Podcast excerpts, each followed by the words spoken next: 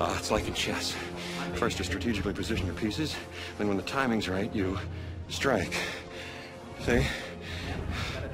They're positioning themselves all over the world, using this one signal to synchronize their efforts. In approximately six hours, the signal's gonna disappear and the countdown's gonna be over. And then what? Checkmate.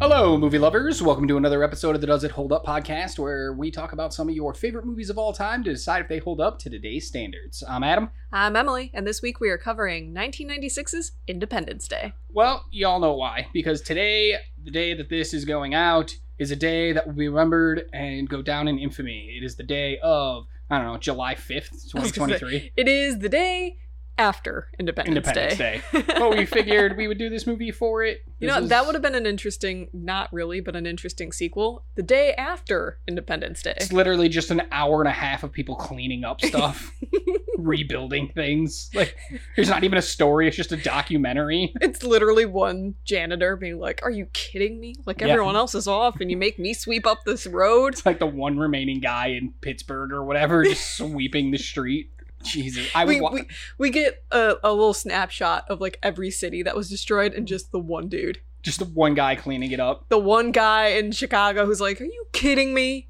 I'd watch it. No, I wouldn't. I'm not even not even gonna fake it. I would totally watch it and then be so mad at myself for watching it. Yeah, I would hate watch it. I'd be like, I hate this so much, but I can't turn away. It's like a car accident. All right, yeah. So we're talking about 1996's Independence Day. Came out July 2nd. They almost nailed it. I don't know why they shouldn't have it come out on July 4th. This is a movie I did not see in theaters because I was 10 when it came out, and we just weren't seeing movies like this in theaters at the time. I watched it for the first time on VHS. I was blown away. I was like, holy sh! Aliens are cool. I mean, I always knew aliens were cool, but like, this made aliens even cooler. You, well, you have a lot of big names in this and a lot of charismatic people in this. So it's like, okay, No, I don't care about them. I like the aliens. really? I wanted them to win. Really? Yeah. Screw Well- these people. We'll get into it. I think the aliens look cool, but I don't think we get enough of them. oh, we definitely don't get enough of them. Okay. We 100% needed more. They were just everything we saw from them was cool. The scene, I don't care. The scene towards the end when they are uploading the virus to the Mhm. mothership and like the alien head turns to look at them is like one of the coolest things ever. And that alien looks amazing. He really does. And I was He or just- she or it or It- whatever. Yeah, just it looks Yeah. amazing, and I'm just like, damn, win. I want to see what you guys do next. so yeah. Anyway, this was the first time you watched this movie, though. Yes. That's I- embarrassing. Like, I can't believe you're going to admit that on a podcast that people listen to that you had never watched Independence Day until you 2023. So I have this problem of if I missed it and no one has like forced me to watch it, I will probably not watch it because like I just there's too much coming out. I never get around to going back and watching old things. So it's been on my list for years and I know a whole bunch about it beforehand, but I had just never actually taken the time to sit down and watch it all the way through. There's not been a single Independence Day where your parents or your friends or somebody were like, "Hey, let's watch this movie." Nah. It's crazy. July 4th was always just go to the park and watch fireworks. Get some hot after dogs. watching this movie. Actually, my July 4th tradition is I love watching the hot dog eating contest. oh, Nathan's hot dog eating contest. I've never watched it. Yes, you have. I have. Yes, you have. You have watched it with me. I was probably watching my phone. Yeah, probably. You- you- I doubt you were paying. I watch it every year. I think it's like the most interesting thing. Let me shove 87 million hot dogs down my throat in 10 minutes. That sounds awful and awesome at the same time. I've known competitive eaters, and it's just crazy what they do. I could do it. I think I could be a competitive eater. It depend on what. Like you put me in a contest about eating brownies. Oh hell, I will shut that down. I will. Sh- I'm 190 pounds, and I will eat 190 pounds worth of brownies. No, no, I got. I'll do you one better. Deviled eggs. Oh yeah, no. I will eat those until I throw up. I do not care. Yeah, I will regret it later, but I will just keep eating them. Oh, I will be. I will be in the bathroom for seven weeks straight afterwards. But I would Mhm. eat 5,000 of those back to back to back. I would be cool hand Luke and just eat a whole bunch of hard boiled eggs. Yeah. Contest. We'll put it on YouTube. No, I'm, I'm not No, doing it. I'm not no. doing it. yeah, I just don't, I don't know. Competitive eating is always interesting to me, and I feel like I could totally do it. Yeah. I could totally do it. Okay, back to the movie. what do you want to start with? You want to start with box office, or do you want to do? I have some stuff like we did last week with Spielberg and his thing. Well, I want to talk about the director and the star of this movie a little bit. hmm Do you want to do the box office stuff first, or do you want to talk about that stuff first? Let's talk about that stuff first. Let's talk about that f- stuff first. So, the director of this movie is Roland Emmerich. I've heard Okay. the name. You have. Um, he's done a ton of movies, but I'm gonna go through a lot of them because it's very weird to me how this man has a career. I don't want to talk about it. So Roland Emmerich got his first like big budget, quote unquote big budget start with 1992's Universal Soldier, and it had a 23 million dollar budget and only made 36 million dollars total. Hmm. Okay. Then he went to 1994 Stargate, 55 million dollar budget, made about 200 million worldwide. This isn't domestic. This is gonna be total worldwide. Then he had this movie. Then he had 1998's Godzilla, which I think you're a fan of. I'm a really big fan. Oh. You're of. a really big fan. He made that. That's why I know his Uh, name. 125 million budget, 375 worldwide, 375 million. 2000's The Patriot, which you're also a fan Ooh, of. Yes. 110 million budget, 215 million worldwide. 2004 is The Day After Tomorrow, which I know you're a Ah. huge fan of. I watch it every couple of months. So you are the reason Roland Emmerich gets to keep making movies. It's you in particular because I just listed four movies in a row that you are in love with. I yeah, I But- super love all of those Yeah. movies. Day after tomorrow, 125 budget, 555 worldwide. Okay. Mhm. I know it's a lot of numbers, but just stick with me for a second. 2008's 10,000 BC, 105 million budget, 269 gross. 2009's 2012, 200 million dollar budget. This one blew my mind. 760 million worldwide. I remember hearing about this movie. I didn't see this one. It's a bad movie. 2013's White House Down, 150 budget, 200 mil worldwide. 2016's Independence Day Resurgence, the follow up to this movie, 165 budget, 384 worldwide. I think we ended up watching this one. Independence Day Resurgence? Yeah. No. I'm fairly certain I've seen that one. I don't I don't know. I no. We we never watched it. You might have seen it. And then he's got two more. 2019's Midway, 100 million budget, only made 126. 2022's Moonfall, which we did watch, 150 million budget, only made 60 million world. Okay. Well, there's a reason for that. Oh, yeah. I I actually enjoyed the idea of Moonfall. I don't know if I enjoyed the movie, but here's why I wanted to just run through all this. Somebody keeps giving this man money Mhm. to make movies, but I went through and I said, based on how much money it made, the studio, whoever put up the money, is only going to get about 50 to 60% of that money because, you know, the theaters have to take their cut and blah, blah, blah. So I went through and I said, are these movies profitable? Mhm. he went from he had 12 movies from 1992 to 2022 that he directed six profitable six not profitable but that wasn't me accounting for any marketing budget that was just Mm. film budget so i went back through and i added about $50 million in marketing per movie and that's low most movies nowadays do about 100 to 150 million for marketing Mhm. so I added that back in. He had four profitable movies out of 12. Eight were not profitable and by wide margins not profitable. Who the fuck keeps giving this guy money to make movies? It's people like me who saw three of the movies that I absolutely loved and was like, just just make that again. Just just do that. But he can't. I know they're terrible and most people don't like them, but I like them, so make them. Listen, this movie we're talking about in this podcast, Independence Day, Yeah. is a classic. People absolutely love this movie. Yeah. But this is like his one good movie. you shut your mouth. I, I- I'm not. I'm not trying to be mean. He's got two other movies rated well, I guess. The Patriot at an 81 with the audience, and Midway 92 with audience. Mm. I, I'm saying anything over 80 is good with okay. audiences. So he's only got those two movies that are good with audience. How the hell does he keep making movies? And they're all the same damn movie.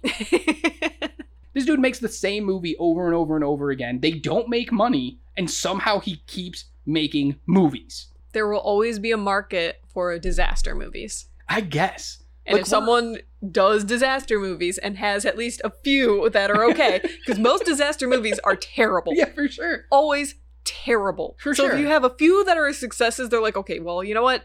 This is probably going to be bad, but just give it to that guy because he can maybe s- make it okay. It just blew my mind going his through filmography as a director because I was like, who the f- why does this keep happening?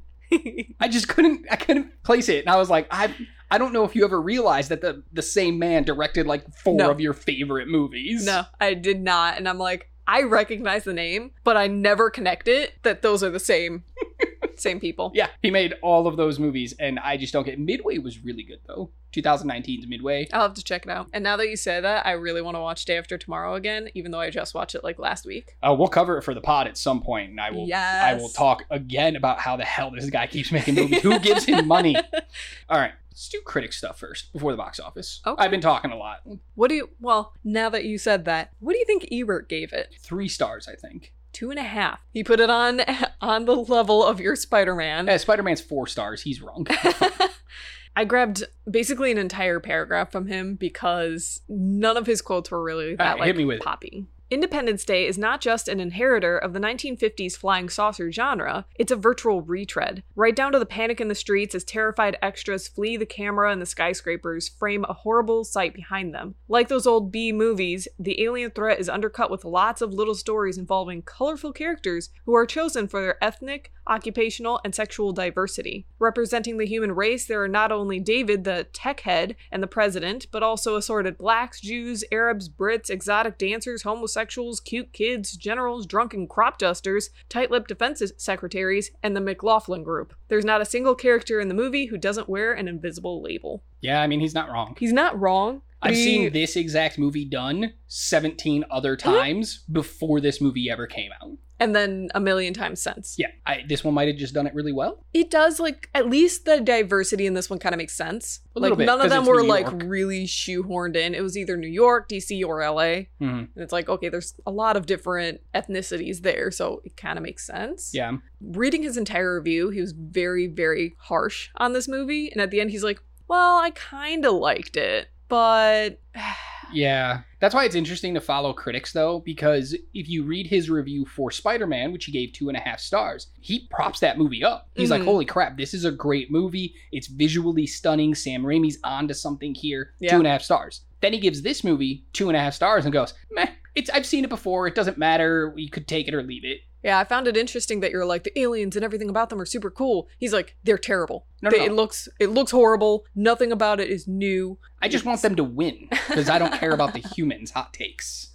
I don't care about the humans in this movie at all, for the most part. There's like one or two. Uh, all right, what else we got? Rotten Tomatoes? Rotten Tomato critics had it at a 68%, but only 80 reviews have been recorded for the critics. Wait, So what, what did you have it at? 68, Whew, okay. but only 80 reviews in the entire time since then. It, it just seems really, really low, even for an older movie. Like I'm used to it being at least in the hundreds. So it was just really low. Audience score has it at a 75%. So it's close, but at least a little higher. Yeah, that's actually kind of low. I thought audiences would have it a lot higher. I thought this movie was just universally beloved. it might be that it's just it's been a long time since it came out so people might have that issue of oh i watched it when i was younger and i'm just going to review it now What else? just the cinema score ha- has it at an a it was a big blockbuster it was the whole idea of hey aliens are coming to destroy the planet we must fix it on independence day As I always say, this movie did exactly what it says on the tin.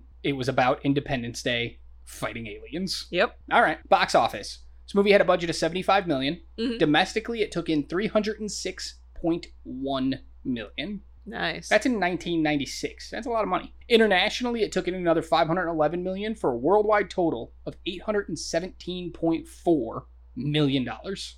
nice Holy crap. Holy crap. Adjusted for inflation, its domestic total would have been $635.2 million.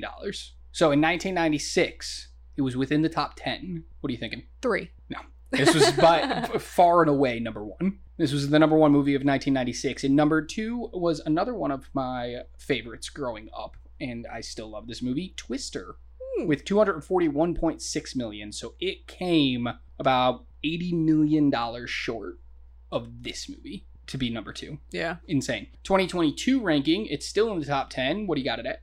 uh five Three. dang Shoulda i was went gonna with go three with the again. three uh, number two is Avatar with 684, so beat it by about 50 million. And then number four, getting knocked down from that third spot, was Black Panther with 454 million, so Mm. about 200 million dollars off. So that shows you what a phenomenon this movie was Yeah. back in 1996. It's insane. All right, let's talk about this movie. yeah So we start on something that bothers me. and it's the SETI surveillance center, Mm-hmm. right? They're they're exploring the universe, looking for life, blah blah blah. They hear a signal from outer space. They get all excited. They call the president. and They're like, "Yo, holy crap, something's happening!" Blah blah blah, and it's from the moon. We never see these people again in the entire movie, and it bothers me every time I watch this movie. Yeah. They're important. They discovered this but we never get to go back to them. They like we just don't care anymore. Did Uh-huh. they die? Did they escape? What happened to the people that we start the movie with? See, I have the struggle of no one who looks at the sky for a living saw this thing coming. Like I get that it's a dark color in the sky, but it's like you They see what did. not until it was at the moon. Dude, we don't see that much farther than the moon. Like we see stars and it would have blocked out some stars that would normally be Only- there. only if we're looking at that exact location in the sky at that exact moment. Mm, Like I okay, this bothers me. People say this shit all the time when they're talking about movies in space. Um, because I know you're a fan of a YouTube channel called Cinema Sins, yeah. and so am I. I watch all their stuff, and they they constantly point this out in movies. Yeah. where it's like nobody who watches the sky for a living saw this no first of all there's not that many people who watch the sky for a living and two they're usually charting a specific section of the sky they're not just like waving a telescope around just scoping out everything so Go about everything. they're looking at the southwest corner of this section and it's coming from the northeast no they're not gonna fucking see it it's nonsense it bothers me It's just like, hey, uh, we didn't see the thing that's right next to the moon. Um Dude, you know how many times we've looked at the moon? We don't care about the moon anymore. We're so done with that. But also, like, maybe they have cloaking technology. You don't know. why wouldn't they just stay cloaked then? Because it's impressive. It's a it's an entrance. Don't you know how to Oh, make a grand entrance? I'm sorry, I didn't know they were super villains. Yeah, they have the absolutely. presentation, Exactly. as Megamind would say. Megamind, which came out like 14 years later, set the precedent for how villains have to make an appearance. Is Megamind from that planet? God, that would be cool. He doesn't have dreadlocks though, so I doubt it. Well, that's the outer bit of him. Oh, that's fair. Ooh, maybe. Maybe He's- he didn't grow into that because he didn't live on that planet. Maybe they Ooh. adapt to the There planet. we go. that they're on. Okay. I was like, because he's blue and these aliens are definitely some other color. Yeah, but they haven't been on Earth for a very long Exact- time. I don't know. All right, crossover confirmed. Megamind is part of the Independence Day aliens. I love it. But yeah, it just bothers me that we don't go back to these people at all. Well, I think they kind of realized that they have too many characters to begin with, and they were like, frick. They do. Can we? Do you want to run through these characters? Yes. Because it's it's freaking insane It is- how many people are in this. we spend frickin' l- the movie. first, like, hour just getting to know people So we have Will Smith as Captain Stephen Hiller. who we don't see until, like, halfway through the movie. Yes. He's yeah, he comes in at like the 35 40 minute mark somewhere around there. Mhm. Um so him being touted as like the lead of this movie is insane. Then we have Bill Pullman as President Thomas Whitmore. We have Jeff Goldblum as David Levinson, Mary McDonnell as Marilyn Whitmore, uh, the president's wife, Judd Hirsch as Julius Levinson, David's dad, Robert Loggia as General William Gray, Randy Quaid as Russell Case, Margaret Collin as Constance Spano, James Redbourne as Albert Zicki, and then we have like Major Mitchell, who's played by Adam Baldwin, Dr. Oaken, played by Brent Spiner, like Vivica A. Fox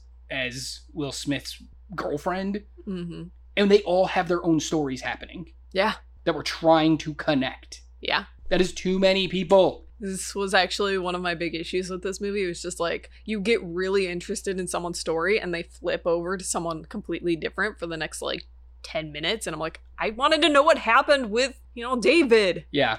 I, I agree with you, but at the same time, I will counter that because I do think for the fact that they have like six or seven stories going on at one time, they do a pretty good job with the pacing and balance of those stories. Even though we only spent 10 minutes with David and then we jumped to somebody else, everybody got about an equal amount of screen time to let their story be told. Yeah. and I think that was pretty good. It could have gotten convoluted really quickly. We've seen it in other movies with multiple stories happening, where this one story gets 20 minutes of the runtime and this other story gets an hour and a half of the runtime. And it's like, then what's the point of the 20 minute story? Yeah, I just really could have dropped some of the storylines that would were just like kind of unnecessary. Yeah, I don't need Stephen Hiller's girlfriend story of like picking people up in a dump truck and whatever. Like, I get it. It was cool to like see her be a savior and all that, but what did that add to the overall? Yeah. other than she picks up the president's wife who's been shot down in a helicopter. But also, did we need to come back to her? No. Or could she have just passed away there? Because it's not like she survives. No, she definitely dies later in the movie, and we could have her showing back up added nothing to the story other than giving Bill Pullman a great moment with her. Yeah. But yeah, again, unnecessary. Didn't need it. We could have cut 20 minutes out of the movie just getting rid of Vivica A. Fox's whole Mhm. side story. And it sounds really bad of like, oh, just get rid of the woman in the movie because there's only like two in the whole movie. Yeah. But yeah, we See- could have. I'm more against the prop duster and his family. You leave Randy Quaid out of this. He can stay in it. I just don't need his family as much because we Yeah. we go to them for quite a bit, and it's not like the kids really make a difference in the story. Like you But could then have his taken em- the kids' sickness out of it. That didn't need to be Yes. there. Like keep them in, but lower the amount of time we spend with them because they're not don't- as important. I don't know about that. I think we need uh, enough time with them to make his sacrifice at the end meaningful. It's fair. It just I, I, I agree that the like sick kid didn't matter. Like him being a drunk, neglectful father was all we really needed. And then him turning his life around and saving, sacrificing himself to save them, still I think would have played as well. So we definitely spent too much time with them as well. Mhm. This is a two hour and 25 minute movie that probably should have been in about an hour 50. There's Yeah. about 35 minutes of this movie that just can, can go away. Yeah. I don't know exactly what 35 minutes, but there's just- definitely 35 minutes. we just described at least a bit of it. Like Yeah. we don't need the strip club. Just saying. Yeah. Yeah, like we introduce our get introduced to um, Vivica A. Fox's character. What is her name? Jasmine. Mhm. We get introduced to Jasmine's friend, who is one of the first killed in the attacks, and it's like, who cares? because she didn't listen to Jasmine. Well, she didn't even listen, but I don't even know you. I don't care. Yeah, I, d- I definitely did not care. That's my biggest problem with this. Although the pacing is good, there are times when it's just, what is the point of this? Yeah, you can completely like there are probably 15 bathroom breaks in this movie where you can get up take a piss get something to eat do whatever come back and nothing is different you Mhm. wouldn't have missed a damn thing you would have missed this chick getting blown up on top of a building which does not matter Yeah. but blowing up of all the buildings looks cool as hell It does. dude it's so good they blew up miniatures that's why it looks Oh. so good See, practical. oh yeah most of this stuff's practical obviously the stuff that can be practical the flying and stuff isn't but Oh yeah, yeah, dude. They blow that stuff up. When that alien hits that building she's standing on, and it's just like it exploding from the inside out, and you're seeing everything spray. So cool. hmm I still get all giddy watching it because I'm like, ah, I love this. It looks so good. I and Yeah. then the fire afterwards is not great, but we don't worry about that. Yeah. Also, fire doesn't work like that. You talk about the fire in the tunnel. Yeah. Yeah, the fire doesn't work like that. I have that she written like down too. hides in a little cubby hole and is like, "I'm safe." You know, fire doesn't work like that. You know, he didn't even close the door. right? Like fire will just wrap around that corner and kill you. Yeah. That's how fire works. They do this a lot in movies, though. So They do. I don't think they completely understand it, but fire will take up every space possible if there is a space for it to be. Yeah. It If does there's not pick and oxygen there, choose. it's gonna go there. Yes. I'm happy because the dog survives. Oh yeah, Don't kill dogs. throughout the entire movie, and Still here. no one ever bats an eye at it being at this bunker at the end. No. Everybody's like, yeah, it's cool, it's a dog. Yep. Um, but this is okay, so let's talk about how we get introduced to everybody. So we get introduced to Jeff Goldblum's David because he is a handyman, a repairman for a local news station, for a local TV channel, even though he like went to MIT and is like absolutely brilliant. He helps with their airwaves. Yeah. Yeah, but like he could be saving the world, which he does later with his knowledge. But we get introduced to him because he cracks the code that the aliens are sending. I have a nit about this introduction though. Okay, go. Who rides bikes indoors? Lots Lots of people. Why? You're, that's just a jerk move. My thing I want to talk about with um, his introduction is his friend. Because I absolutely Yeah. love his friend. Uh, his friend is Marty Gilbert, played by Harvey Firestein. Fierstein. I love his voice. I always have. Anytime I see him in anything, I'm just like, oh, yes. Yeah. But I just love he's so in David's face, but also like you can tell that they're close. Mm-hmm. and he's just so funny. He's great comic relief because Jeff Goldblum's not funny. Like he can be, but overall he's very dry. Mm-hmm. Where this friend in this movie is not dry. He's very animated. He's very outgoing and oh my god, and I gotta do the thing and I gotta call my mom. Yeah. And then you just have that against very stoic Jeff Goldblum David, and it's so good. I could have used a lot more time with them. Yeah, I was really sad because he dies, and we like in the little explosion Mhm. that he dies in the fire, and it's like, But I liked him. I wanted him to just follow Goldblum wherever he went and like helped him. Absolutely. And then we get introduced in a little bit when he comes into the movie. We get introduced to Will Smith, Stephen Hiller, Mhm. who feels the ground quake, wakes up Vivica A. Fox's house, Jasmine's house, and getting ready to go about his day because he's been called to work. He's a Marine and he's been called in. And all of a sudden, he starts seeing everything going on. Yeah. All the neighbors are packing up and running and leaving. And this is a really cool moment for me in this movie because it's such a great horror element Mhm. when Will Smith's character walks outside and he's going side eye and looking back and forth at all the neighbors leaving, if you were like, oh, it's because of a zombie apocalypse, I'd be like, yeah, that makes sense. Mhm. Oh, because there's a giant creature coming to destroy things? Yeah, that makes sense. This is such a great horror moment in a non horror movie. And even the push in on his face and the music playing just makes you tense. I It's feel like he great. could have started the movie here. Probably. But we have to introduce David beforehand breaking codes. Eh, he can break the code as it's happening. Yeah. What's weird for me though is I get it. She's a stripper who probably works nights, so that's why she's sleeping. I don't know why he's sleeping when it's bright as hell outside,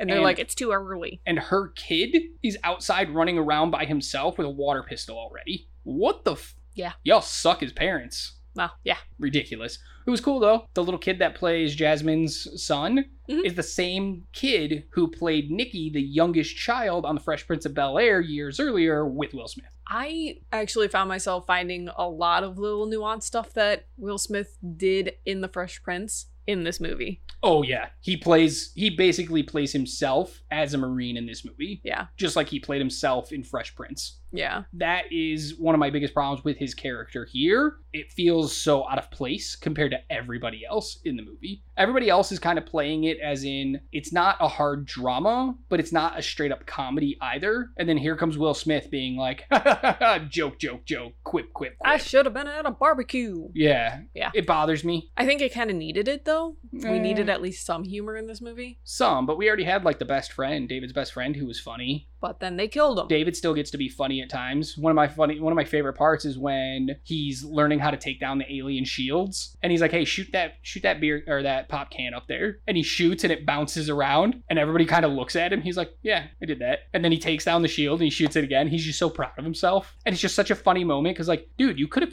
killed somebody. Yeah. you knew that bullet was gonna bounce around, and you just didn't care. I was gonna say he doesn't necessarily know it'll bounce around because it could explode on impact like everything else did. It could. It was just Yeah. such a funny moment. Or when he first gets to Area 51 and the president is talking, like trying to figure out, like, oh my God, Area 51 exists? Because clearly the president didn't even know it existed. Yeah. But David just starts walking around, just touching stuff. And scientists are just kind of looking at him, like, who the hell are you? He's just like, yeah, whatever. I'm just touching things He has that same moment later of the when head, they're in the ship. and he's like, "Don't touch stuff," and he immediately touches stuff. Looks at it like, "Oh god, what is Yeah. that?" Dr. Sticky. Oaken's like, don't touch, touch stuff. And he's like, why is everybody always telling me not to touch things? So he Touch, just slams touch. his hand on everything. That's the funny stuff for me, though. Yeah. Will Smith quipping about get cigars or fat ladies or whatever is not funny. So they all have their own stories going on. And now they have to come together because Will Smith takes off as a as a pilot, as a jet pilot, to fight the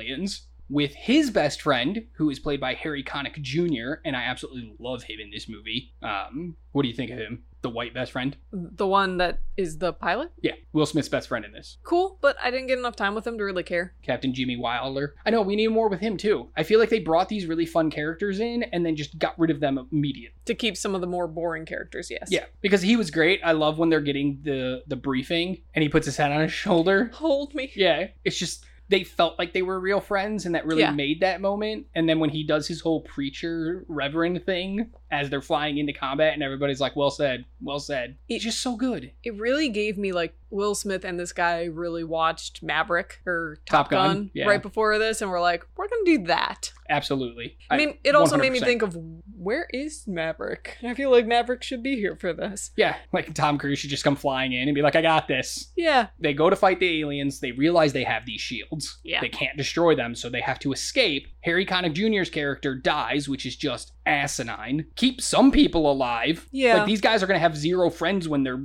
when they're done with all this. It's they have stupid. new friends. yeah, they have each other. Who cares? other.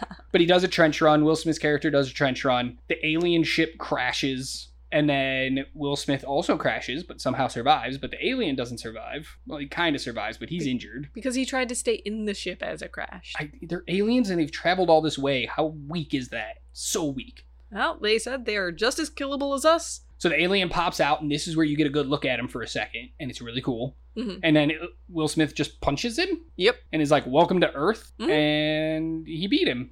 Yay! Sucker punch. Okay, so I told you about this before we watched the movie, and it's something that just blew my mind when this movie came out. For years, so when this movie first came out, nobody cared. But years after this movie came out, like early 2000s, all of a sudden it became like a giant thing of Will Smith says, Welcome to Earth with an F, as in like using black slang Mm-hmm. to say it, but he clearly doesn't. But there was like years where people swore he said it was Earth, when clearly in it he says Earth with a TH sound. Yeah. And I don't know why that became such a thing. It was like the dumbest arguments people would have. Eh, It's almost the fact of people were expecting him to say it like that, I guess. Racist. Yeah. And it's like, I didn't hear that, although TH and F make similar noises. So it's like, okay, eh? Yeah, but all it took was just watching the movie. Welcome to Earth. Like you just had Yeah. to watch the movie to understand, but people would have legitimate arguments about whether he said it with an F or a TH. Well, that also, all it took was one person, basically, because once you're told you're supposed to hear something s- a certain way, you're going to hear it that way. I guess. So it's the same idea of getting lyrics wrong. Yeah. So, Yeah, but then you just go listen to the song and, and figure it out. yeah, Or that you doesn't watch always the work. movie. I know. We It just- need the lyric video. It was just like the dumbest argument I remember people Yeah. having, and like memes everywhere, and just all this stuff. And I was like, really? Because he definitely just says Earth. yeah. But I know you have a problem with this moment because these aliens have like an exoskeleton, and Will Smith just punches the alien and knocks it out. Yeah, I was like, it doesn't really seem like an exoskeleton. It seemed too like soft to be one. But yeah, then, but they have to like cut it open. They when they go yeah, to do but the they only dissection. but they use like a regular scalpel. I mean, it's still a Uh. hard shell. I mean, I can cut open a beetle with a scalpel, but it still has a hard shell. I don't know. For me, it just didn't look like it would be hard, like a hard exoskeleton. So I was just That's because like, it was gooey. oh, that could The be it. gooey makes you think it's soft, but Yeah. nah, it was definitely a hard exoskeleton. Yeah, but then again, people in wear helmets and get concussions. So I know, but it's it's a I don't know. He literally just punches the alien. yeah, Wait, after why he are was in you- a crash. Why are you defending this? You had a problem with it prior to the podcast, and now all of a sudden you're trying to defend that. No, no, no, it could happen. Because I thought about it more in the like hour since I watched that movie. God, now you're making me look stupid that I'm bringing it up because I thought you had a problem with it. No, I was like, okay, this that's kind of dumb. If it has an exoskeleton, it should be pr- protected. But then I was like, wait, football players get concussions, so clearly it, it can just be rattling its head around in there. Yeah. So then he makes it to the base to get in. He gets to Area 51 with the alien that he knocked out and is dragging in his parachute. Along the way, he catches up with Randy Quaid, who's a crop duster who's drunk, who 10 years ago was abducted by aliens and lost his mind, has been preaching about how aliens are going to come to the Earth, but nobody will listen, obviously, because he sounds crazy. Yeah. They all end up at this base. This is where Jeff Goldblum has come with the president after telling him all about how he cracked their code and he can do this and that because he's a freaking miracle worker. And this is where he goes, I can implant a virus Yeah, into their systems so that their shields will go down and we can kill them. Mhm. The, the pop can scene I was talking about earlier. And he's like, okay, but how do we get in there? He's like, we got to do it from the mothership. Good thing we have this ship from Roswell, 19 whatever, that can fly. And good thing it's the same exact aliens. I was gonna say it is funny that it's the same exact aliens, but they could have also done it with the whole fact that they just crashed one of the ships. Yeah, I don't know why we So, needed that. Like, Will Smith has a, a ship. At least this one, they've been repairing it, they've been working on it, so it might work now. But like, Yeah, but I have a no. feeling the one that just crashed is probably going to work better than the one that they've had for 40 years. Yeah, I was waiting for them, the aliens, to be like, this is an outdated model. Hmm. Hey, this looks like one of those scout ships we sent here 50 years ago. Hey, what's the serial number on that one? Because I think that one's the one that was stolen. I was half expecting it to be the Futurama episode with the uh, beeper. Oh, the- yeah. The button. Where they're just look. That's okay. You solved it. That's the real reason they came to Earth. They just wanted to get their car back. Yep. And uh, they figured what better way than to bomb places because clearly they can't find it. Yeah, they That- couldn't find it. It wasn't even supposed to be bombs. That's just their signal, their beeper Yep. trying to. They're uh, just sending a pulse through the ground to Mhm. find it. Yep. All right, solved. We did it. Good job. We know why they came. Sweet. It not makes not just to take over the planet because this is a breathable world for them. it makes just as much sense as what the movie tried to tell us. So you know, it as much as people are gonna hate me for it, it makes actually fine sense. I didn't have a problem with a lot of the like reasons behind things. I mean, it's better than like the movie Signs from M Night Shyamalan, where it was like aliens are coming to Earth, but they are allergic to water, allergic to water. deadly allergic to water. So yeah. yeah, come to a planet that has a bunch of water. This one's like they breathe our air. They basically have the same kind of immune system as us. Yeah, they are us. They are just better technology. Yeah. And they don't want to share the planet. They're just, what they've been doing is they've been taking over every world because they get to mind meld. The president gets to mind meld a little bit. The with, president. Yeah. I mean, What? yeah, you have the scientist Yeah. who speaks for them. Yeah, yeah. And then he kind at of the like same looks at him. He moment- does a thing. At the same moment, the president's like, oh my God, I saw what their plan was. They go from planet to planet. Once they use up the resources, they go to the next planet. It's basically what humans would do if we had better technology. Maybe these aliens need to learn how to create resources instead of just using them. Basically, they were us all along. They're an advanced version of us. Yes. Oh man, we are just solving this movie left and right. Yeah. That's us from the future. They're not even aliens. They're from the distant future. Yeah, that's just what we turned into. Yep. And then we traveled the universe, just destroying things, and then we were like. Went through Wait a a minute. wormhole. We went and- through Earth looks like it did a thousand years ago. Let's go there. Yeah. Okay. Now this movie makes a lot more sense now. yeah. And, and by more, I mean less. Oh, it makes tons of sense. but yeah, so they have to take this ship up into the mothership Yeah. to implant this virus, which will take down all the shields so that they can kill everybody or kill all the aliens. Mm-hmm. Yeah. But only the Americans figured this out. And then they tell every other country, and we get a wonderful moment of, hey, the Americans say they have a plan. Well, it's about bloody time. Why are they just waiting for the Americans to figure it out? we are the Propaganda. most, uh, militaristic of all of them. That's not true. That's not true. We are Uh. not the most militaristic out of all the countries in the world. We have the biggest military. No, we don't.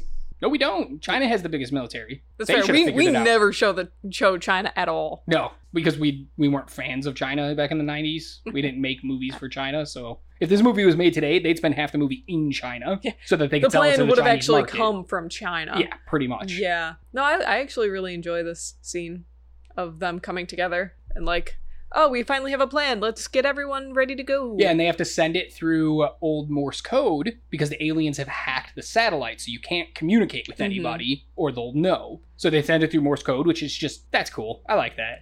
So I like the fact that throughout this movie they are talking about how it's going by signals and they basically telegraph how they're going to defeat them by bringing it up multiple times and it's not so much that he broke the code he just figured out there was a sequence. Well, it's he also had to break the code though because he has to figure out how to get a virus into their system. Well yeah, he does that after it's just like you were like he broke the code and it's like no he figured out there was a sequence and it was a timer. Which is a code. I mean, a sequence is a code. Yeah. It's like having a cipher. He broke it. So I'm right. Don't try to tell me but the I'm fact wrong. that they were using our own Satellites against us. satellites against us and it's like, well, what can we do? Use the satellites to our advantage. Yeah, there are satellites. Figure it out, idiots. Yeah. So they're gonna do, go up there, and who gets chosen? Stephen Hiller, who is a pilot, so that makes sense. But he's also always wanted to be an astronaut, so now he gets to actually go to space. Woo! You know, And then- reasons. David gets chosen because what if something goes wrong? He needs to be there to fix it, even though they could send anybody else because it just seems like push a couple buttons, upload a virus, and leave. Well, his whole thing is, well, what if something goes wrong and I'm the only one who figured this out, so I'll probably be able to figure out a plan B if plan A doesn't work. Listen, if plan A doesn't work, you're all gonna die. There's no time for a plan B. You know what? Be ready for So it. they go up. The aliens figure out what they're going to do. So they're coming to destroy Area 51, where all of our main characters are now gathered. Mhm. And the president's like, we're going to go on the offensive. And hopefully, by the time we get there and start fighting them, the virus will be uploaded and we'll be able to take them out. Yeah. This is a gamble. This is a huge gamble, hoping that it'll be ready in time. I mean, this is their end game, basically. This is their They're- Independence Day. this is their only chance that they have against a vastly superior race. It was like, you know what? If we're gonna die, we're gonna die swinging. So they go up, they upload the virus, but they are locked in place because the aliens aren't dumb.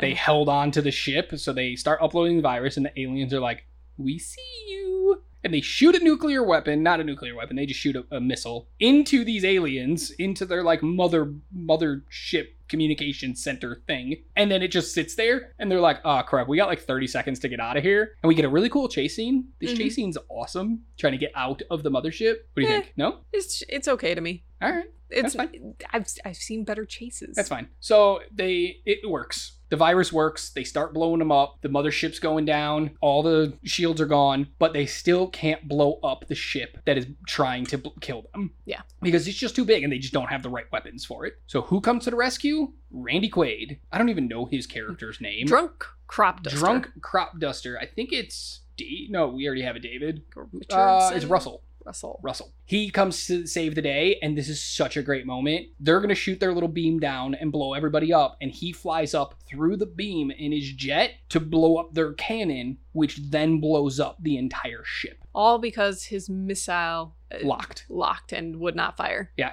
But he's like, you know what? I'm out. The way he delivers the line of, Hello, boys, I'm back, is so great. So great. It's one of those, it's not my award winner, mm-hmm. but it was a very, very close second. His entire moment there of like everything he says, my generation would say, Up yours, yeah. yeah, It's so I love it. And it's such an emotional moment too because like you said, we spent some time with his family, maybe a little too much time. But he's been a neglectful father, a drunk idiot, and he wasn't always. It was after the aliens abducted him. which they actually did Yes. because they're like, they've been coming here for a while trying to figure us out. Yeah. That's how they knew where to attack. and where weakness is and how we're weak as people and all that. Yeah. It was great because at the end, the kid who's sick, nobody's looking at him, even though they don't have the medicine. So the kid's like going into relapse basically. And he freaks out on a doctor when they get to Area 51, like shoves him up against a wall. And he's like, You fix him now, or there's going to be hell to pay. Yeah. And then he's like over the radio, he's like, Tell my kids I love them. And then he takes the headset off and he's like, Ha ha ha, I'm back. It's such a good moment though. And that's why I don't know if I could get rid of anything to do with his family because then that moment has less impact. Maybe just adjust. Okay. Like we- like I said, we don't need to get rid of them entirely. Him having a family is important. Just the way it came about. Like we don't need the daughter in that situation. no, no, definitely. I think Like- if you just had like the two kids, like the the, Yeah. the grown-up kid and then the kid that's sick, you, Yeah. you can go from there. Just there was just a little bit too much. and that's it. They win. Boom, boom, boom. Fireworks. Ha ha ha ha ha. Saves the day. Movie ends. yeah, Questions? they do, Nits? they do a whole bunch of yada yadaing about the whole thing that uh, those ships are gonna hit the ground and uh, do a lot of damage. I mean, there was already a lot of damage done. They're just they're just compounding it. It's fine. Let's go Mhm. through nits. Yeah. So uh, my one nit, and it happens all the time. I hate when motherships control all other ships. So you blow up one ship, and all the other ships just automatically blow up. Hate that concept. but they didn't. Th- But they did. But they didn't. No, they They had to. They had to tell everyone to how to destroy them, but they wouldn't have the signal Those are of the- when to go. Those are the motherships. So we have like the massive mothership that they implant the virus in, but Yeah. then you have the smaller motherships that Randy Quaid's character flies up into and blows up. As soon as he blows that up, all the other fighter ships all end. They all just stop fighting. They're all connected, Hmm. and I hate that. Yeah. Um, I hate that uh, Jasmine is a stripper. I just don't know why that had to exist. Yeah. We needed more Bill Pullman as the president, but that's just a complaint I have in every movie that he's in where he's not the lead because I absolutely love Bill Pullman. I think Will Smith is too quippy. Yeah.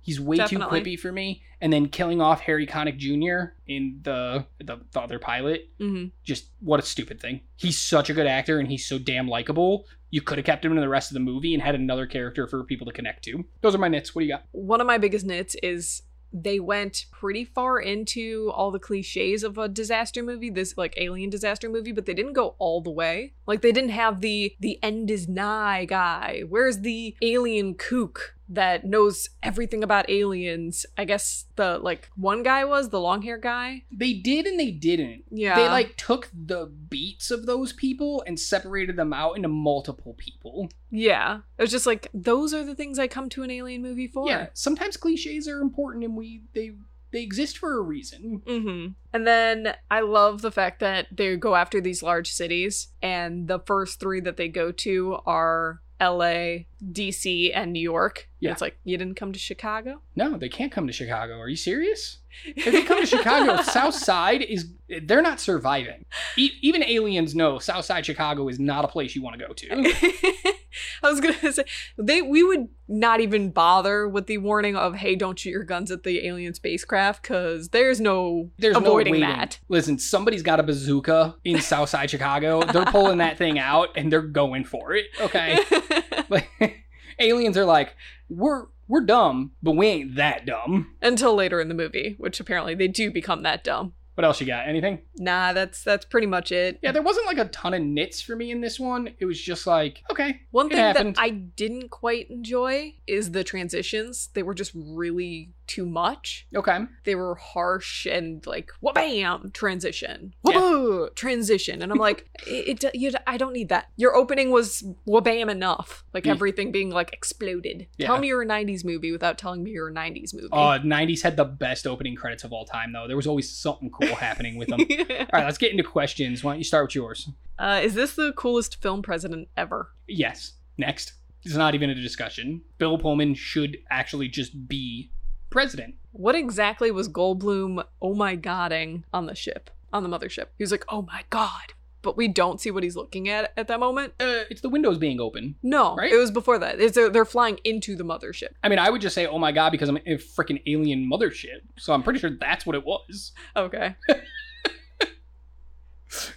Those were my two main ones. The rest of them were like, you saw that it has a shield. Why do you think nukes are going to work? Yeah, they, some of the dumbest decisions happen in this movie just to further the plot. And it's like, I know people are stupid, but they're not this stupid. It just it makes me think that they were like, well, if we can't have this planet, no one does. Yeah. yeah. Oh, I realized what he was oh my godding. Hmm. They're amassing their army. When they're Mm. flying in, they're seeing that a bunch of troops are lined up, ready to attack and all that stuff. There, so he's like, "Oh my god, there's more." Mm. I'm Okay. pretty sure that's what it was. Okay. All right, that it? Yeah. Cool. I got a bunch. Ready? Mhm. Pick the best '90s Goldblum out of these three. Okay. Okay. You have Ian Malcolm from Jurassic Park. Okay. You have David Levinson from this movie, Mhm. or you have Aaron from The Prince of Egypt.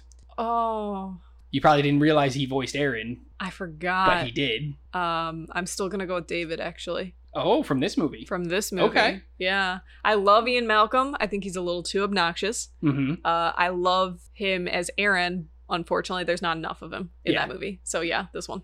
All right, is this peak Will Smith? No. Really, what do you think is peak Will, Will Smith? Uh, Men in Black actually. Okay, so the next year, Yeah. following year. You Mhm. think Will Smith, though, peaked in the 90s? Yeah. I also agree. I don't think he's ever hit the height he had when he was in the 90s. Yeah, no, he found his niche. He played it out, and then he tried going other ways, and it just has not worked for him Yeah. since. Uh, what worked best in the movie? The emotion, the action, the drama, or the humor? For me, it was the humor. Really? Yeah, it was tied between that and the action. Okay. I enjoyed those two very much. The drama was meh. Yeah. 'Cause I, like I, like you said, I didn't really care too much about any of the characters because the ones that I somewhat cared for, I kind of knew were safe. yeah. Like they they didn't really play fast and loose with anyone who actually mattered.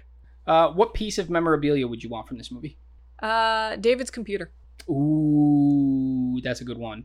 Yeah, his little like almost like laptop type computer, the like briefcase computer. Hell yeah. Oh, that's so good. Yeah. I want the alien. The Mhm. alien that I s- they dissect. I want it. Uh, not the one that, not one of the pickled ones. No, no, I want that. I want the full one. Um, okay, if this movie was made in 2023, who plays the lead characters, David and Hiller? So I know you asked me this beforehand because I'm Yeah, I wanted you terrible to at prep. actors. Yeah. yeah. I'm stuck between two. Okay. on Hiller because I was trying to find someone who is as charismatic. So I went between Zach Efron Mm. and a weird pull, Zazie Beats. No, Zach Efron. I, I was just like, okay, I, I I love Zazie. I've I've literally worked with Zazie. I've Mhm. talked to her. I have hung out with her. I I've have- made a movie with her. Same. She's amazing. Um, big fan of hers. She doesn't work in this role. don't know. No, she just doesn't work in this role. I would have her test screen for me. Nah. nah. And then um, for David, I thought maybe Andrew Garfield because he has that like kind of funny but definitely quirky, weird a little bit. that was the one that I was like, okay, a named person who is good at being weird, but Yeah. can also be kind of charismatic at the same time. okay. Because Goldblum is that. I'll, I'll I'll give it to you. I'm not a huge fan of any of your picks. Yeah. but I'll give it to you. Uh, for me, I think David is played by Jeff Goldblum. I think he just does it. I think sixty-year-old scientist just it still just works, It could. and I think he can still just It's do it. why I he mean, came back for the it's why- second one. Exactly. And then for Hiller, I think I go with John Boyega. We haven't Okay. seen him in a really quippy role before, except for like years ago. He was in a movie called Attack the Block, which was about aliens. It was Mhm. one of the first things he ever did. He's kind of quippy in that, but we already know he can be an action star. We already know he's a great actor. I've never really seen him in something funny, but I would love to give him the chance to just shine because I think he's excellent. Yeah. And I'd give him I'd give him the shot here. I just, I just don't know if he has the correct charisma. Like I, I would want to, I would want to see that. Yeah, but I don't, this movie doesn't have to be beat for beat like that's fair. you know, that's if- if why it's- I if picked it's a- Zazie. yeah, if it's a little less funny because of less quips, well, then so be it. Because I thought there was too many to begin with. yeah, all right. Who looked cooler in their final walk smoking cigars? Jeff Goldblum or Will Smith? Goldblum. Oh, dude, same.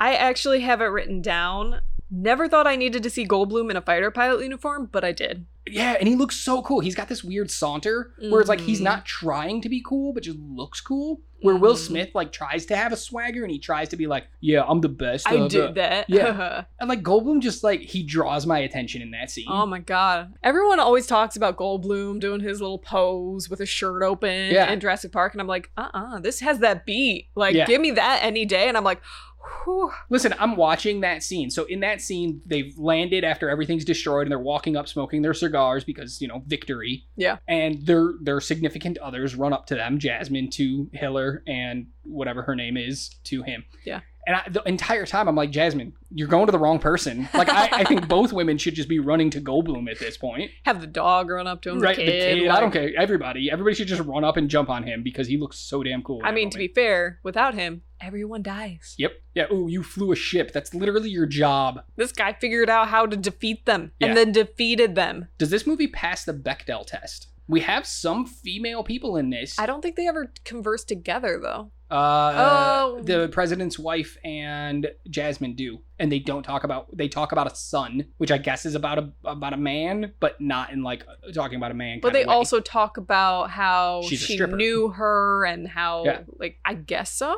and the woman that David is with bu- at the end of the movie, who is works for the president in some way. I'm not real sure what her job Top is. advisor, I guess. Yeah, something like that. Like she's a powerful woman. She actually tells David to go f himself multiple times, not in those words, but you know. Yeah. So she's a strong woman too. Does this pass the Bechdel test? Barely. 90s movie passes Bechdel test. That's Yeah. crazy. And then young presidents, why aren't they a thing? So when Bill Pullman filmed this movie, he was only 42 and he plays a great president who's totally believable and yet we never have young presidents. Every president we have in this country is like 90 freaking years old. That's because the majority of people who vote are old and they don't think younger people can do anything. They should watch movies more. They Yeah. always have young people and it's great. One last thing I thought of. What do you think his presidential approval rating will be after this? Oh, 100. Because it was at 40 at the beginning of this yeah. movie. I mean, it won't even be at 100. Let's be honest. It's going to be at like 55. Some people are going to be like, dude, we wanted the aliens here. How dare you? You Dumb. didn't do enough. Like, ugh, you were only in a plane fighting them. Why weren't you Yeah. in the spaceship? Like, yeah. yeah. Okay. It just it made me think. I was like, what do you want to bet it blew up at least to sixty? Yeah. Um, anything else you want to talk about before we do hot takes? no, I think I'm good. All right. Hot takes? I got a spicy one. So you want to go first? Sure. Okay, go ahead. This movie has too much time for drama. Ooh, I don't know about that. It definitely takes way too much. Like, we don't need to see them get married. Yeah, that's fair. That's why I said there's certain, there's like beats where it's just like bathroom break, just go. We have time for this. Like, Yeah. I don't know. All right, you ready for this? Yeah. Will Smith is bad in this movie. Okay. He's boring. Mhm. He's trying way too hard to be funny, and he's overshadowed by Goldblum in every scene they have together. I don't know why people love his performance in this movie. I think it's crap. I think it's a stock Will Smith movie. Yeah. A stock Will per- Smith performance. Like It's- people are like, "Oh, it's this is his everything he's breakout done. role," and it's like, it's it, this is nothing special. I thought he was amazing in this movie years ago. Yeah. Watching it now, I'm like, man, you are boring as hell, and I do not care about you. And it's because of you, not the character. It's because of Will Smith that I don't like that character.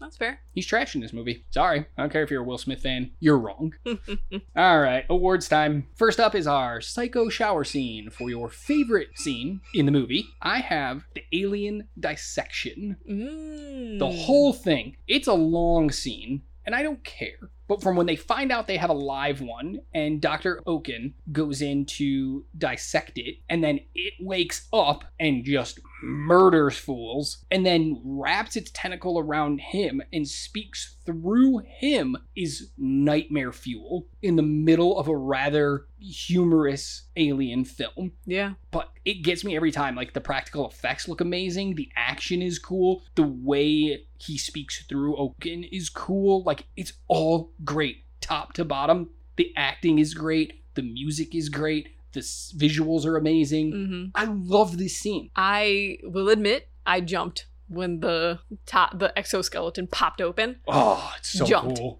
uh, and getting that close of a look at the alien was just like, oh, you look cool. Yeah. I like the way you look. Now you know why I wanted them to win. They look cool. Yeah, Roger Ebert, Yeah. they look cool. Yeah, that's my favorite scene far and away. Yeah. What do you got? Mine is the entire planet getting the plans and coming together. Like, Okay. I, I don't know why, but it gives me like the warm and fuzzies. You're a sucker for a montage though. I am. And So- it- give me a montage and I'm here for it. So them montaging each country getting the Plans and getting Plans, ready to yeah. go. Yeah, that was my favorite part. I Because I'm lo- just like, yes, we are finally all together against a common enemy and like one planet. Woo! Yeah. I'm, I, uh, I'm here for the Kool Aid. Our next award is the Life, uh, finds a way. for your favorite line in the movie. I will start. Okay. It is the entire presidential. I'm not even going to say it because it's just the entire presidential speech. We'll play it right now. Good morning. In less than an hour, aircraft from here will join others from around the world. And you will be launching the largest aerial battle in the history of mankind. Mankind, that word should have new meaning for all of us today. We can't be consumed by our petty differences anymore. We will be united in our common interest. Perhaps it's fate that today is the 4th of July, and you will once again be fighting for our freedom. Not from tyranny, oppression, or persecution, but from annihilation. We're fighting for our right to live, to exist.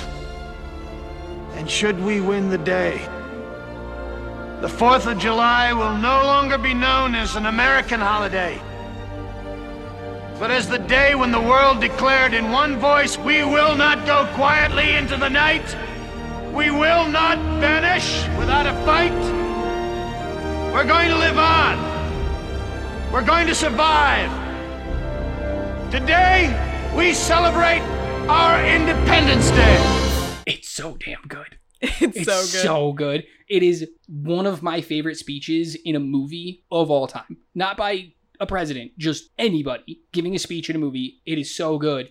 And just ending it on this is our Independence Day is tingles just down my spine how much I love this speech. Again, Bill Pullman runs for president and just does this speech. He's getting my vote. It's so good. But just the idea behind it too of being like, hey, it's interesting that it lands on Independence Day because that's the day that we got freedom. But now it's not just our Independence Day. It's everyone's. We're going to come together. We're going to do this. We will get victory. It's not for against tyranny, it's for our lives. It's Yes. for our right to live. And we are all for once working together. Yeah, It's so powerful. So f***ing powerful. it's so good.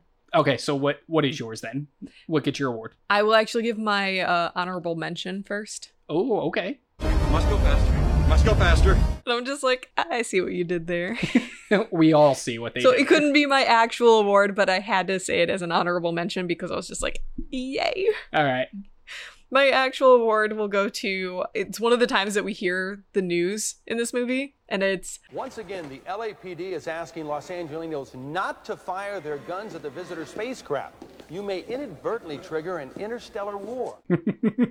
That's so funny. That's what we talked about earlier, was just that's why they didn't come to Chicago, because Yeah. Chicago's not listening to that warning. But this is the kind of thing I was just like, that is very American. It's Yeah. so American. I I could see a lot of people in this country going for that. So it made it made me chuckle. I was like, that is one of the most realistic things in this movie. Yeah. In a movie that's not very realistic, it has moments. Oh yeah. And that is for sure one of them. I love that line. And I don't think it's a line I ever really noticed before. Like the first couple of times Mhm. I watched this movie, I didn't really notice it.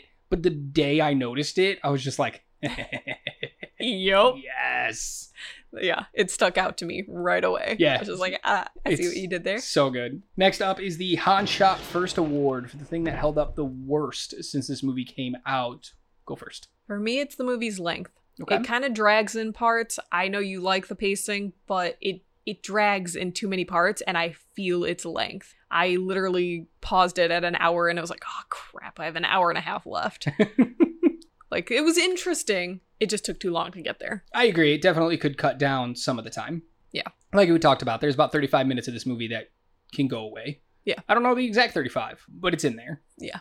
Mine is Will Smith. Oh. Um, watching it this time for the pod, I just realized how bad that character is is, how poorly it's acted, and how much he tried to. And I don't, I don't know the man. He's he's an actor that I've never had the uh, pleasure or displeasure. of working with, so he might be a great person in real life. Mhm. Somehow I doubt it. He doesn't seem like he would be, but he might be. But in this movie, it feels like he wants to be the star or was told he's the star. And so he needs to overshadow everybody else and he needs to make the movie about him. And Yeah. it's like, dude, you didn't even show up for the first hour. Nobody cares. I knew this movie as being like his movie and I was very surprised to find out like he's almost a bit player. Yep. Yeah. And I just. He's don't- almost interchangeable in this Yeah. movie. He has no levels. He is one note the entire time. Even during a scene when he gets a letter saying he won't be accepted into the space program, Mhm. he doesn't even show emotion. He's just like, oh, that sucks. Oh shucks. Move on.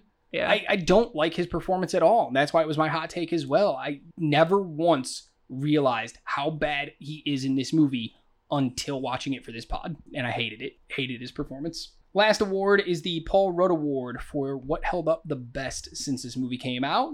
Go ahead. For me, it is all of the main actors' performances. Except for Will Smith. Well, yeah, I don't really consider him super main because That's once fair. again, he wasn't in So a lot who's of the, main? movie. Who's your main?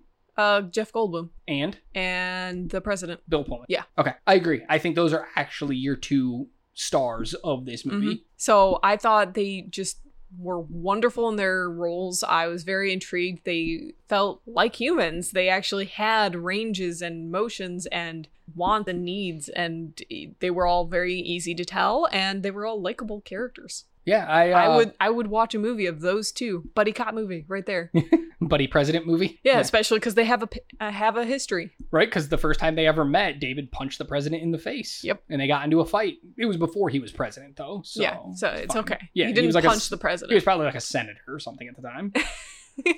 Who cares?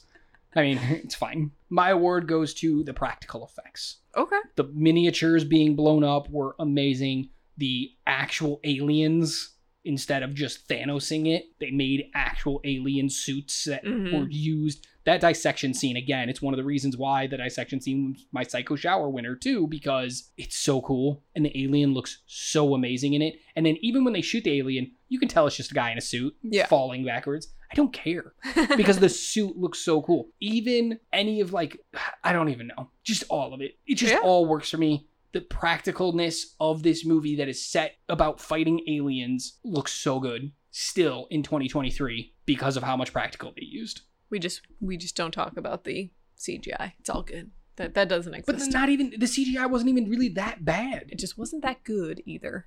There was moments where it wasn't very good, but like it has its moments. I it's think it better than works. half the stuff we see today. It's I will better- give you that. It's better than the Raptors in Jurassic Park, so it's fine. I will disagree with you. I will not disagree with that because I said it. but yeah, but I think the CGI also doesn't look bad because it's not used as much as other movies. It's Mhm. not relied upon because of the practicals. So that's why it gets my award. Final thoughts and decisions. So clearly, this was my first time watching it ever, and I had a hoot. I enjoyed it a lot. Wait, It- did you have a hoot or did you have a hoot and a half? I've never heard that as a, a, a saying. Really? Yeah. Oh, Was a hoot and a half? it's just something good. A double a hoot? I mean, you can double a hoot. Uh, Hoot but squared? Now we're just getting crazy with the hoots. You've never heard hoot and a half? No. Ah, damn. All right. Well, I it's had more than a hoot. I, I only had a hoot. I won't give it a hoot squared, but I had a hoot. It was a lot of fun. A lot of it doesn't make sense, but who cares? And it still looked great. So it holds up. Okay, fair. I'm with you on this one. Um, I think it does hold up, but not nearly as well as I expected it to. And the Mm. critics or the audience score being only in the 70s makes a lot more sense. Yeah. Having watched it recently now. Yeah. But it still holds up. I still think it's a blast of a movie. Visually, it's still really good. The acting, for the most part, is really good. Not you, Will Smith. and so overall, like, I'd watch it again. Yeah. I, I will watch it again. I would, and I will. Eh, we'll see. For me. Yeah. I probably will. Who, who are we kidding? I rewatched like all movies. Exactly. Next Independence Day, you're gonna be like, "Hey, let's watch that movie." So right before this podcast comes out? Yes. Yeah. All right, that's it for us. Thank you for joining us as we revisited 1996's Independence Day, starring Jeff Goldblum and Bill Pullman. Not you, Will Smith. that's, that's gonna be my running joke now. Just not you, Will Smith. But hope you guys enjoyed this episode. Let us know what you guys think about this movie by coming over to one of our social medias by clicking the link in the description of this episode. Let us know what you thought about this movie. Does it hold up for you? Have you seen it? Do you still love it? Do you hate it?